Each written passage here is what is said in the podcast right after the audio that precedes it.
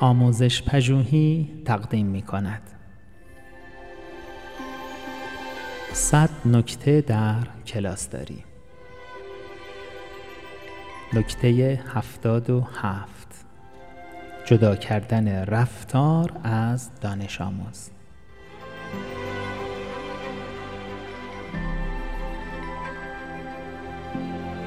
معلمی مشغله بلند مدت است و بنا نهادن عادات مؤثر و منطقی این شغل را آسانتر می نماید.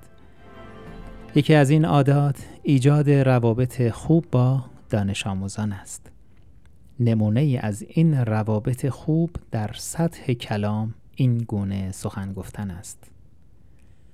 تو پسر خوبی هستی اما وقتی اینطور داد می‌کشی مقررات مدرسه را زیر پا می‌گذاری لطفا این مشکل را حل کن این نوع تذکر دادن به مراتب بهتر از این است که بگوییم مدام در حال داد کشیدنی تو واقعا اعصاب خورد کن هستی به عنوان یک معلم نباید فراموش کنیم که احساسات دانش آموزان هم دقیقا مثل عواطف ما بزرگسالان عمل می کند.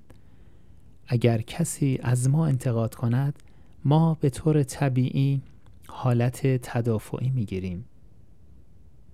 در مورد دانش آموزان هم این گونه است. حتی زمانی که لازم است یک تنبیه جدی مانند نگه داشتن بعد از مدرسه بدهید آن را این گونه طرح نمایید واقعا جای تأسف است محسن اغلب اوقات تو دانش آموز خوبی هستی اما جلسه قبل تصمیم گرفتی که همه توصیه های من را نادیده بگیری. بنابراین باید بعد از وقت در مدرسه بمانی.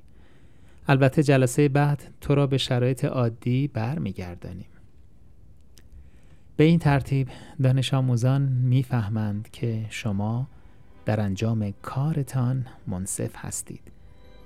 این نکته حیاتی است و کمک می کند که شما در بلند مدت موفق باشید.